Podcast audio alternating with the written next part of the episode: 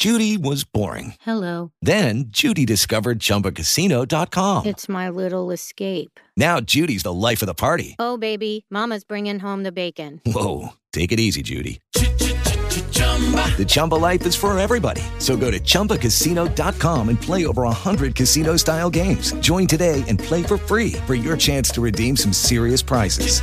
chumba ChumbaCasino.com. No purchase necessary. Void where prohibited by law. 18 plus terms and conditions apply. See website for details. Salve a tutti e benvenuti o bentornati sul mio canale YouTube o sul podcast Lo Psiconauta se mi state ascoltando su iTunes o su Spotify. Mi chiamo Valerio Rosso, sono uno psichiatra e qui sul web parlo di salute mentale, psichiatria e neuroscienze. Se vi interessano questi argomenti, seguite subito questo canale spuntando anche la campanella per ricevere gli aggiornamenti oppure iscrivetevi al podcast su iTunes o su Spotify, ok? Bene, Adesso possiamo entrare nel vivo del tema di oggi, cioè la domanda è curare la depressione, meglio i farmaci o la psicoterapia? Ecco la domanda del secolo possiamo dire, ma questa è una domanda che sono in molti a farmi, sia online che nel mio studio quando visito. Vi dico subito che questo non sarà un video in cui diremo che sono meglio i farmaci o l'intervento psicoterapeutico a priori, chissà per quali ragioni, insomma assolutamente no. Di questo genere di interventi sul web ce ne sono fin troppi, hanno l'unico risultato di confondere le persone persone. E mia intenzione oggi, per prima cosa, non confondere ulteriormente le idee a chi cerca risposte a questa domanda, ma anzi di fare chiarezza portando dati e conoscenze ormai consolidate, ok? Bene, il primo punto intanto è questo. Di cosa parliamo quando usiamo la parola depressione? Vi dico subito che io mi riferisco al disturbo depressivo maggiore, anche se ci sono altre psicopatologie che possono presentare più o meno costantemente o periodicamente l'umore depresso. Ad esempio il disturbo dell'adattamento con umore depresso o misto. Allo stesso modo il disturbo bipolare ha spesso fasi depressive. I disturbi di personalità, ad esempio il borderline, può essere caratterizzato da frequenti episodi di umore depresso. Abbiamo poi tono dell'umore abbassato, ad esempio anche nel panico, nelle dipendenze, nel DOC, in alcune forme di lutto e in molti altri disturbi, ok? Quindi il primo punto è essere sicuri che parliamo della stessa cosa, della stessa malattia, ovvero del disturbo depressivo maggiore, chiaro? Qui potremmo sollevare poi il primo punto, chi deve fare la diagnosi di un disturbo depressivo maggiore? Bene, direi che sono molto tranquillo e aperto nel dire che diverse professionalità sanitarie possono porre il sospetto di questa diagnosi, medico di base, psicologo, un altro specialista, ma credo di non sbagliare dicendo che la conferma diagnostica dovrebbe arrivare da uno psichiatra, che ne valuti i criteri, le caratteristiche cliniche di gravità, il rischio di comportamenti pericolosi, da quanto tempo perdura il disturbo, in che modo interferisce con l'esistenza della persona, eccetera. Ma adesso iniziamo con le indicazioni ad un intervento psicoterapeutico oppure a dei farmaci oppure a un intervento misto. Quindi quando si dovrebbe intervenire ad esempio mediante una psicoterapia e soprattutto quale intervento psicoterapeutico è il più adatto per la depressione maggiore? Bene, vi dico subito che la psicoterapia ha una lunga storia nel trattamento di disturbi dell'umore e negli ultimi decenni alcune forme di psicoterapia sono state sottoposte a trials clinici randomizzati allo stesso modo in cui si è fatto con i farmaci antidepressivi. E che cosa si è scoperto? Bene, si è scoperto che per le forme lievi e medie di depressione maggiore c'è una psicoterapia che mostra un'efficacia sovrapponibile a quella dei farmaci e senz'altro superiore al placebo. Sto parlando della terapia cognitiva,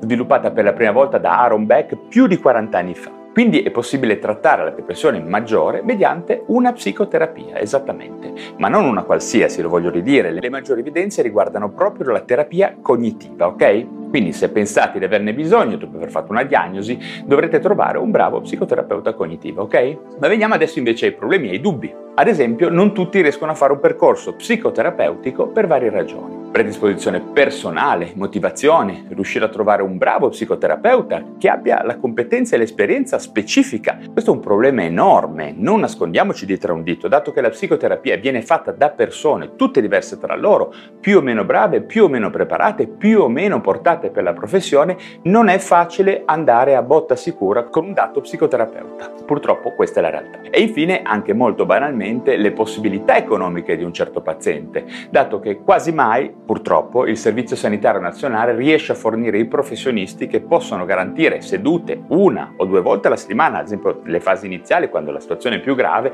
per tre o quattro mesi di terapia cognitiva, ok? E quindi le persone poi finiscono nel privato. Quindi vi ho parlato di gravità lieve o media di depressione maggiore, ok?